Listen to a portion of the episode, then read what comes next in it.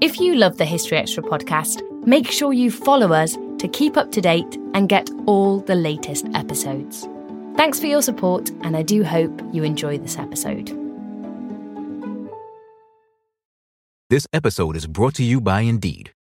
We're driven by the search for better, but when it comes to hiring, the best way to search for a candidate isn't to search at all. Don't search, match with Indeed. Use Indeed for scheduling, screening, and messaging so you can connect with candidates faster. And listeners of this show will get a $75 sponsored job credit to get your jobs more visibility at Indeed.com slash History Extra. Just go to Indeed.com slash History Extra right now and support our show by saying you heard about Indeed on this podcast. Terms and conditions apply. Need to hire? You need Indeed. This episode is brought to you by Visit Williamsburg. In Williamsburg, Virginia, there's never too much of a good thing. Whether you're a foodie, a golfer, a history buff, a shopaholic, an outdoor enthusiast, or a thrill seeker, you'll find what you came for here and more. So ask yourself, what is it you want? Discover Williamsburg and plan your trip at visitwilliamsburg.com. When you need mealtime inspiration, it's worth shopping Kroger, where you'll find over 30,000 mouthwatering choices that excite your inner foodie. And no matter what tasty choice you make, you'll enjoy our everyday low prices, plus extra ways to save, like digital coupons worth over $600 each week. You can also save up to $1 off per gallon at the pump with fuel points. More savings and more inspiring flavors make shopping Kroger worth it every time. Kroger, fresh for everyone. Fuel restrictions apply. Hey, it's Ryan Reynolds, and I'm here with Keith, co star of my upcoming film, If, only in theaters, May 17th. Do you want to tell people the big news? All right, I'll do it. Sign up now and you'll get unlimited for $15 a month in six months of Paramount Plus Essential Plan on us. Mintmobile.com slash switch. Upfront payment of $45 equivalent to $15 per month. Unlimited over 40 gigabytes per month. Face lower speeds. Videos at 480p. Active Mint customers by 531.24 get six months of Paramount Plus Essential Plan. Auto renews after six months. Offer ends May 31st, 2024. Separate Paramount Plus registration required. Terms and conditions apply if rated PG. Welcome to the History Extra podcast. Fascinating historical conversations from BBC History Magazine and BBC History Revealed.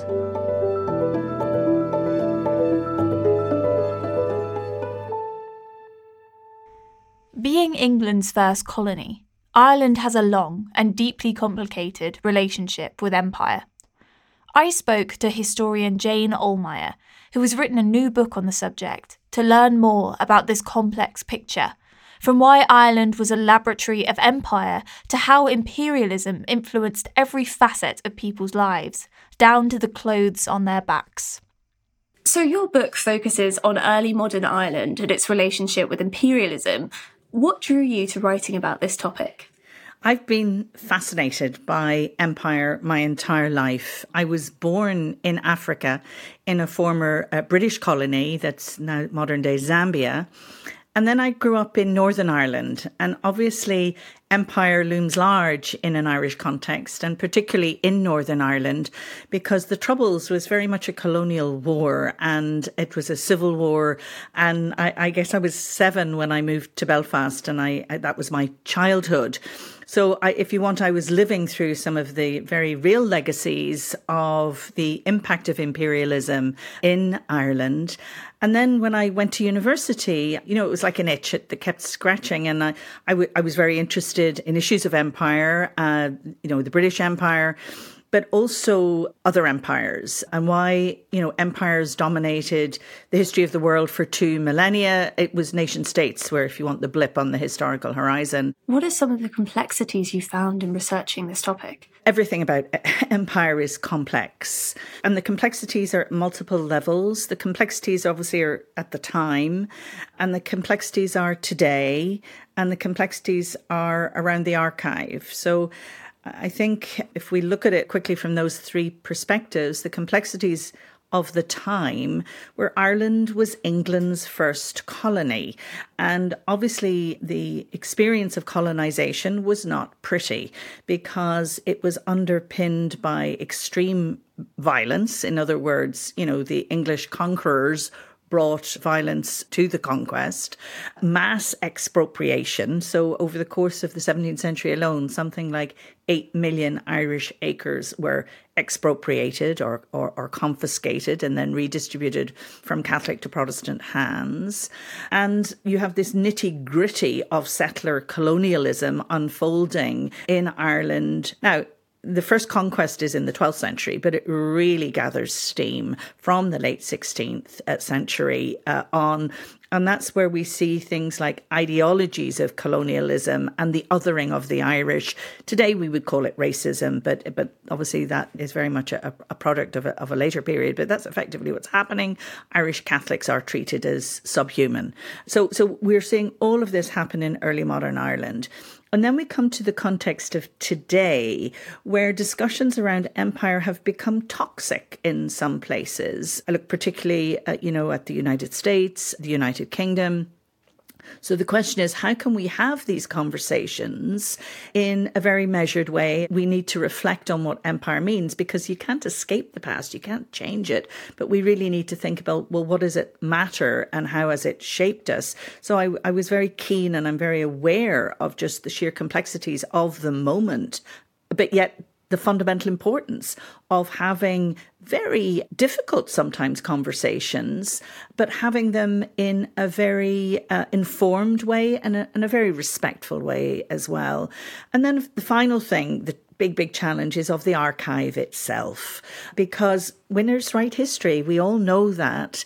And so it's very hard to recover the lived experiences and the voices of the colonized. And so, you know, these are challenges that obviously I was facing. And, you know, the English language narrative that is written down dominates. So, um, obviously, I was very interested in, in looking where it survives in Irish language sources but also then looking to material culture, looking at the landscape, uh, looking at architecture, looking to other disciplines, particularly literature, for insights. And I try very hard in this book to, um, you know, really be as, as interdisciplinary as I can. But obviously, I'm a very you know, empirically trained historian, but but valuing hugely the insights um, that the archaeologists, the literary scholars, the feminist scholars bring to this conversation as well.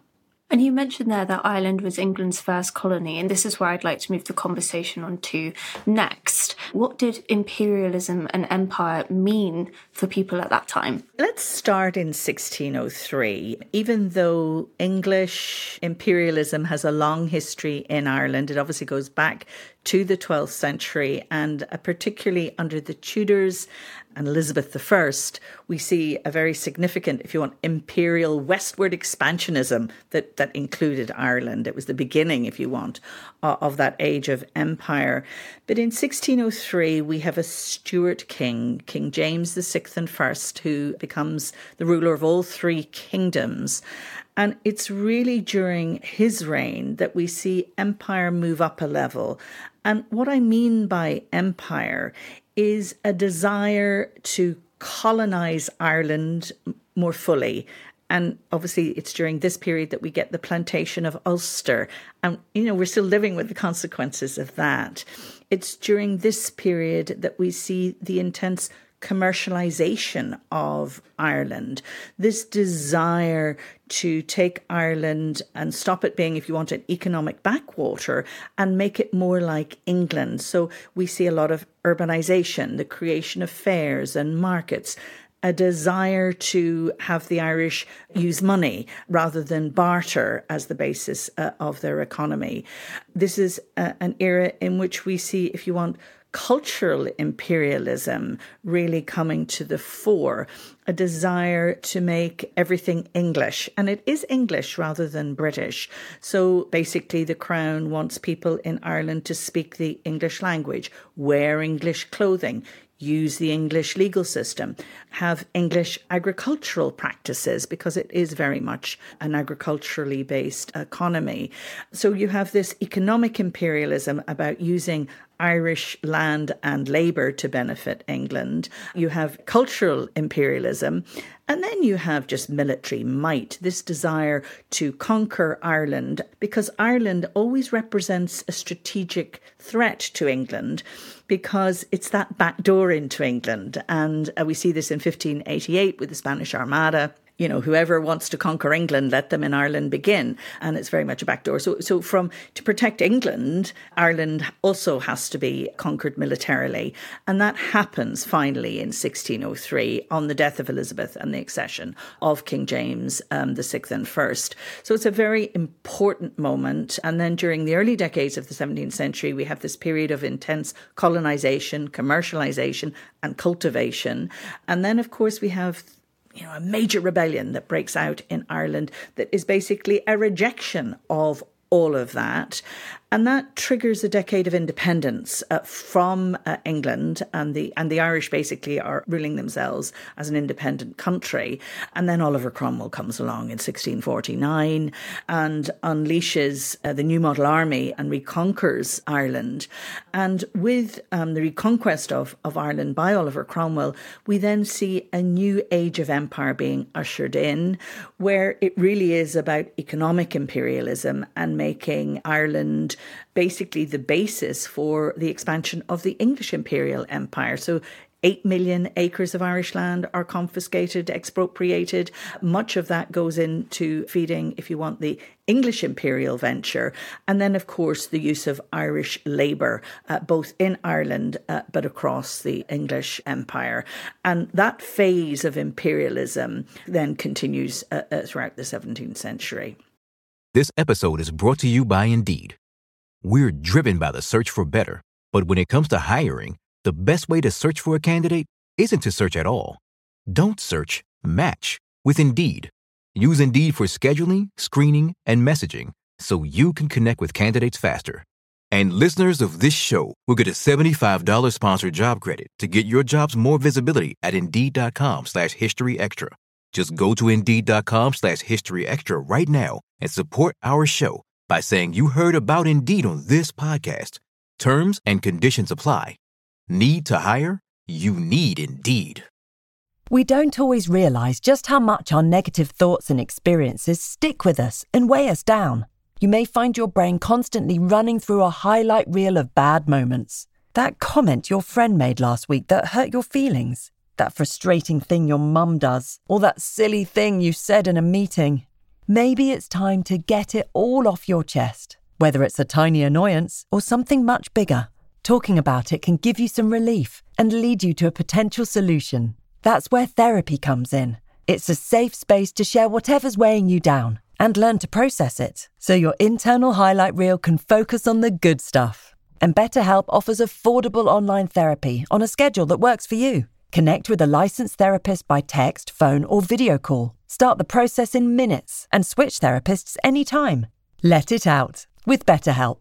Visit betterhelp.com slash historyextra today to get 10% off your first month. That's betterhelp, H-E-L-P dot com slash historyextra.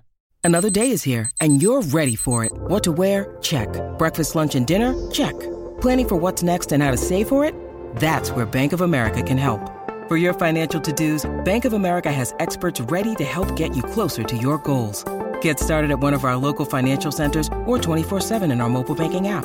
Find a location near you at bankofamerica.com slash talk to us. What would you like the power to do? Mobile banking requires downloading the app and is only available for select devices. Message and data rates may apply. Bank of America and a member FDIC. And we'll come on to the use of Irish labour a bit later in the conversation. But for now, how did the techniques and the strategies that were, some might say, refined in Ireland, how are these repackaged and used in other colonies across the world? I argue in the book that Ireland is very much a laboratory for empire. So, in other words, it's a great testing ground for what's going to work. And uh, obviously, uh, when it's translated into another environment, there will be changes, but the basic ideas are formulated in Ireland. Plantation itself is extremely carefully worked out in an Irish context because not just the Ulster plantation, we've had the Munster plantation, but many plantations in Ireland, and there are many different types of plantation. The city of Derry is very much you know, modelled on the East India Company and what we later see in the Atlantic world uh, and in Asia. But it's also, if you want, ideologies of empire. Um, so ethnocentricity later becomes, if you want, racism is really worked out in an Irish context and exported around the Atlantic Empire and then, of course, to Africa and to Asia as well in the later British Empire. I think the other way that Ireland is very much a laboratory is when it comes to things like knowledge gathering and particularly mapping. Because before you expropriate or, or uh, you have to know what you actually own. And so Ireland is very extensively mapped in the early decades of the 17th century and particularly in the 1650s by a man called Sir William Petty, who's also, if you want, the father of political arithmetic. And what Petty does in Ireland and the methodologies that he uh, develops, particularly cartographic ones and, and the mapping that he does, that, of course, then we see replicated elsewhere in the Atlantic English Empire and, and then later in places uh, like, like India. Petty is hugely, hugely hugely important and significant. So I think that gives you a few sort of examples of how, how Ireland is that, if you want, colonial laboratory or, or template uh, for the English Empire.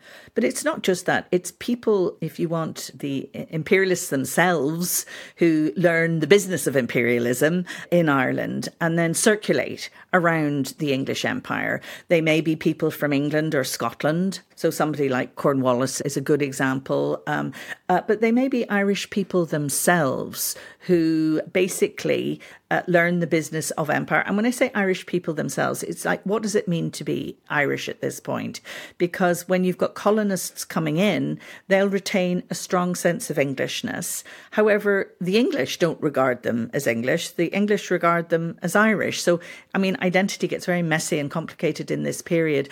But what we see are, if you want, Protestants who are born in Ireland are very effective agents of empire, but so are Catholics. And I think this is very important that we remember when it comes to the business of empire, Irish Protestants and Catholics are extremely active in the English Empire, but of course in the empires of, of France and Spain, Portugal, uh, and the other European powers as well. And can you share some examples of some of these agents of empire and the ways that they profited? So, agents of empire, there are many, many examples, but let's just focus for a moment. Uh, let's do India. And then I'd like to say something about the Caribbean, particularly as well, but, but also North America.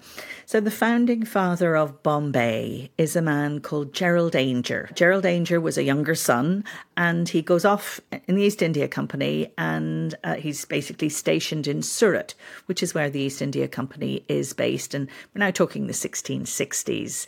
And he uh, is very successful. He becomes the president of Surat.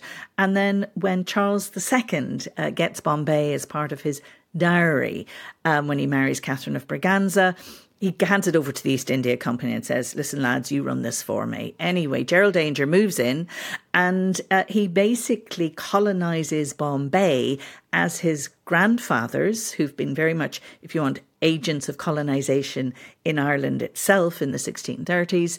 So we see a replication of, if you want, the techniques of imperialism being recycled in an Indian context. But Aungier is also very good at his job in terms of making money. So this is an era where it's obviously about spices, it's about coffee, but it's also about textiles. And you have something called the calico craze. And Gerald Aungier would be the man who's really responsible for this surge in Indian calicos coming to these islands. So he makes a fortune. So, with that fortune, he uh, remits that to his brother, who is a property developer in Dublin, a man called the Earl of Longford. And the Earl of Longford uses this Indian capital to fund the expansion of a new suburb in Dublin, which is all up around Dublin Castle. And today it's uh, Dame Street and Aungier Street, named, of course, after Gerald Aungier. So we see this cycling of wealth from India back to Ireland and the landscape being transformed in an Irish context. So Aungier is a good example, if you want, of a, a, Irish man, second, third generation Irish Protestant who goes off to India, and then the wealth comes back to Ireland. But if we look at maybe for a moment and an example of a Catholic agent of empire, a man called Antoine Walsh, who is based in Nantes, uh, uh, one of the French Atlantic slave ports. And he is the son of a Dublin merchant who has uh, moved to France.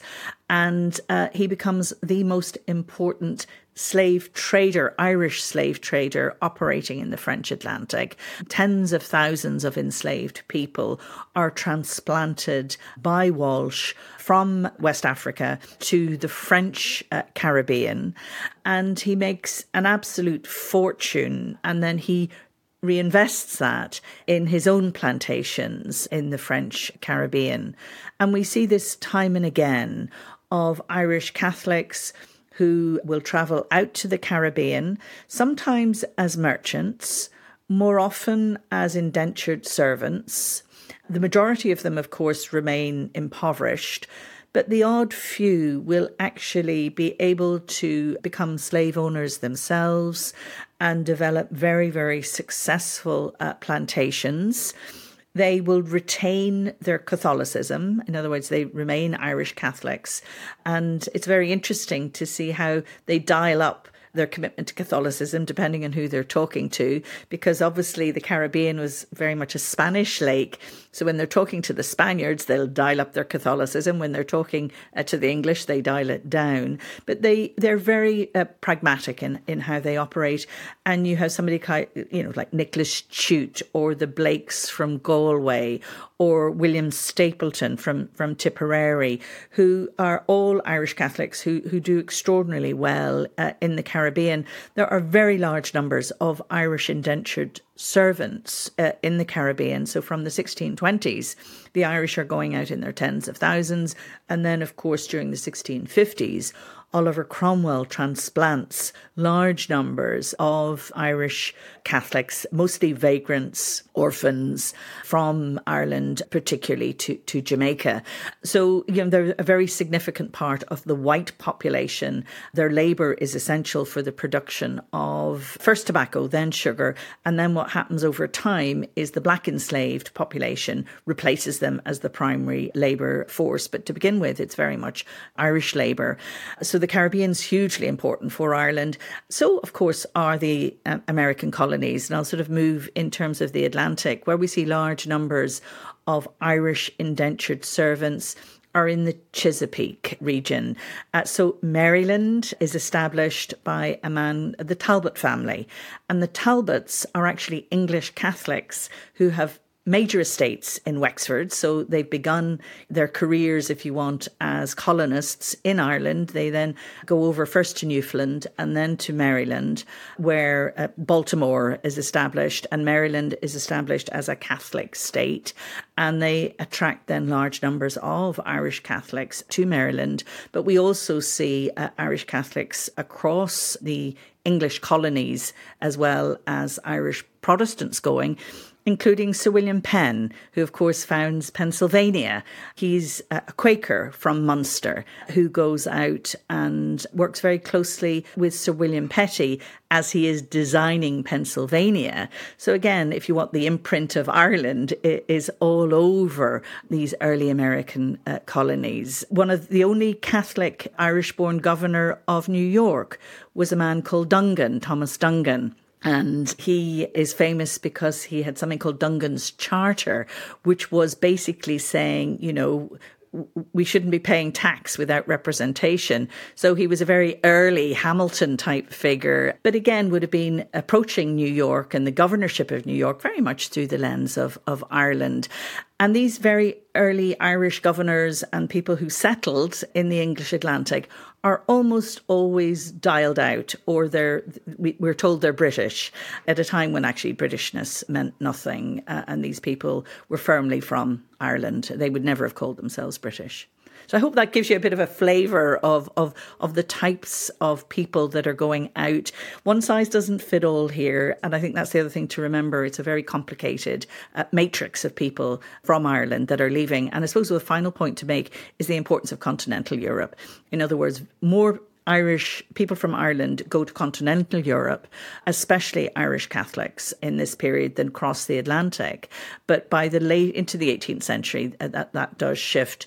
And the ones who are going to Catholic Europe are going to fight in the armies of Spain and France largely. They're going to attend one of the many Irish colleges on the continent, or they're going as, as merchants.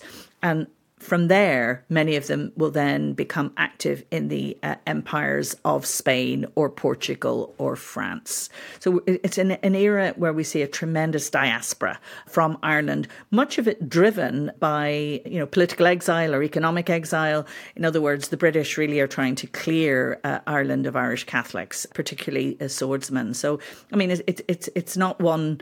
Some people go because they want opportunity or or they want to seek a, a fortune, but many are really driven out, or economic necessity uh, drives them out. Mm, so you've mentioned that this is a very complex topic, and drilling down a bit deeper into some of that complexity, how did people at the time square ideals of Irish nationalism or rebellion resistance with the fact that they themselves were helping the system of empire to spread and profiting, say, from creating plantations or owning a slave? You know, that's a, a lovely question. In other words, uh, how do you square that circle? And the answer is uh, people are intensely pragmatic.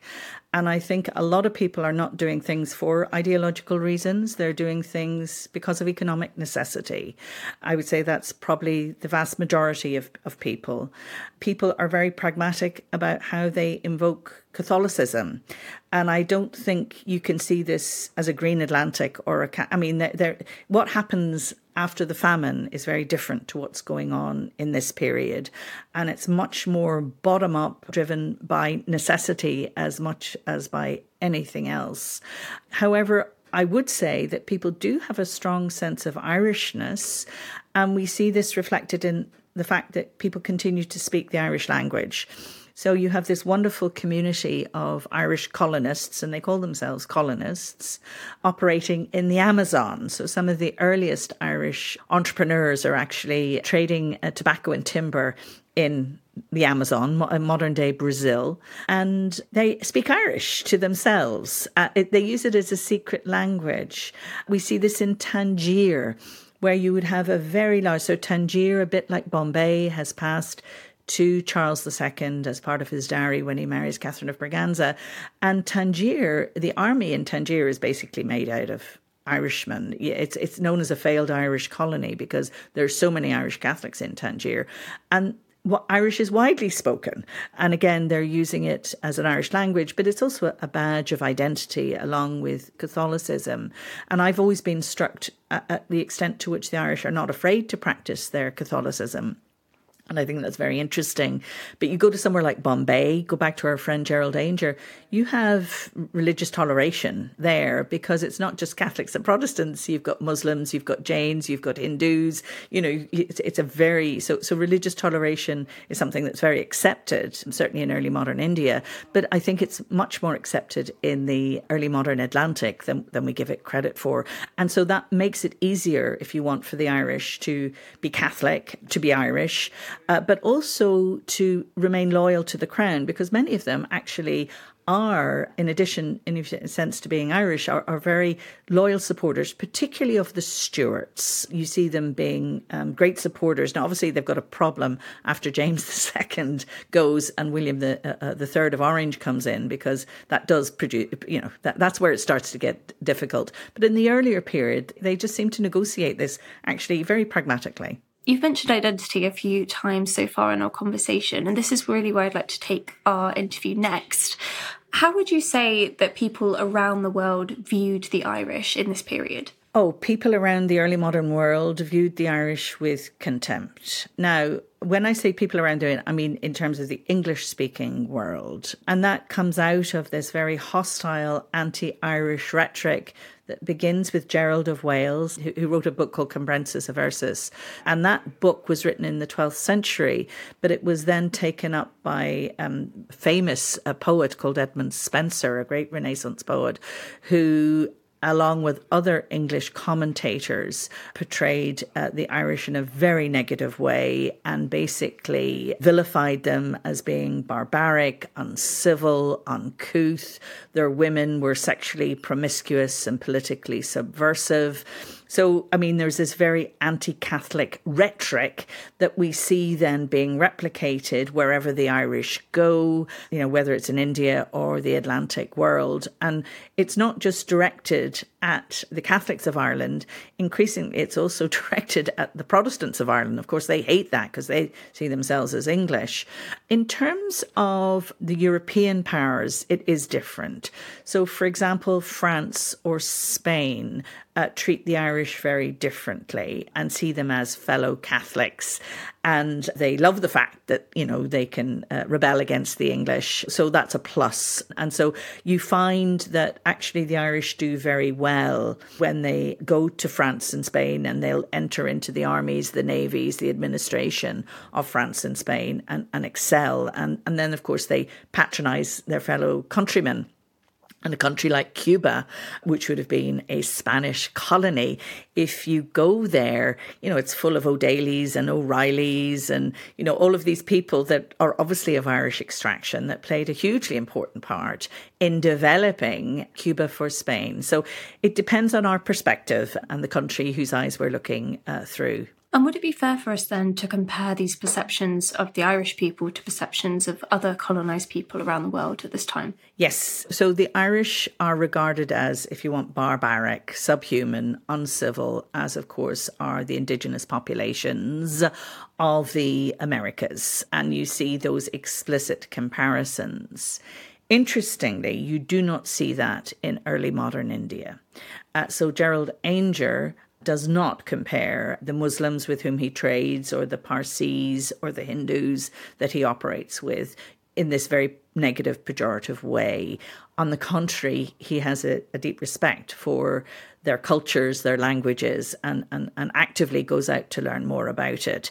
But in the Atlantic world, it's being replicated, but but not now. That comes later in India, and so by the 19th century, obviously we see this comparison, and this is something that Irish nationalists pick up on, and somebody like Eamon de Valera uh, who would be one of the founding fathers of the modern Irish state, very actively makes common cause uh, with the Indian nationalists and, and, saying, you know, India's cause is Ireland's cause. So the timeline is, is, is slightly different, but it, it does come later. Mm-hmm. And as we draw towards the end of the interview, before we touch on the legacy of this, I wanted to ask you quite a broad question. What would you say is the biggest impact that empire has on early modern Ireland? Oh, it changed the face of early modern Ireland. I mean, it's huge, absolutely huge. The fact that the Irish predominantly speak English, you know, Ireland was very, very, very, very thoroughly anglicised. And it was in the 1890s that the cultural nationalists said, we want to de anglicise Ireland. You know, very difficult to do after centuries. It changed so much uh, about uh, the landscape. There was extensive deforestation, uh, extensive urbanization, but it also profoundly impacted on who we are as a people. And I think um, that experience of colonialism made the Irish, in some ways, it forced them to uh, engage with hardship in a very pragmatic way. The entrepreneurialism, I mean, you know, they had to make the best in the most adverse of, of, of circumstances. So, you know, I think it's had some very interesting you know, long term consequences for Ireland. But of course, the Republic of Ireland is post colonial, but, you know, Northern Ireland is, still arguably colonial. And uh, Ireland may have been England's first colony, but Northern Ireland could be its last. So imperialism is still very much something that we are living with and we continue to live with uh, uh, in Northern Ireland. So it's been hugely significant and profound for Ireland. I think when it comes to the legacy, what I, in terms of me, I think we as people, uh, you know, from Ireland, um, as an Irish person, it's just this awareness of just how significant empires have been for us, how they have shaped us, and how at this moment when empire is such a toxic topic, we are able now to have conversations about it, difficult ones, in a very respectful way. I think that's really important for us, especially in how we engage with the future. You know, we can't deny it anymore. We can't pretend it didn't happen. We need to acknowledge it as a part of moving on. And thinking then about these conversations around empire, which, as you've mentioned, can be difficult. What can looking at this topic through the prism of Ireland, what can that reveal us that other studies can't? I think just what it tells us about Ireland itself is important, how Ireland, if you want, shaped other empires. So I would be arguing that Ireland made the British Empire. uh, certainly the first English empire, Irish land and labour, you know, really was a key driver uh, in it. It complicates the narrative, if you want. And I think it complicates the narrative of the colonizer. And maybe it will help the English look at fresh eyes about, well, what does imperialism mean for us, uh, given the importance of the Irish contribution uh, to that imperial venture, and of course the Scottish and, and, Welsh contribution as well. Though my focus has been very much Ireland, I, I would acknowledge just how important Scotland and to a lesser extent Wales have, have been too. We're trying to get away from that you know, very Anglo-centric narrative and trying to just complicate the conversation, I think, in a healthy way. That was Jane Ohlmeyer, Erasmus Smith's Professor of Modern History at Trinity College, Dublin. Her new book, Making Empire Ireland, Imperialism and the Early Modern World, was published by Oxford University Press in 2023. Thanks for listening to the History Extra podcast. This podcast was produced by Sam Leal Green.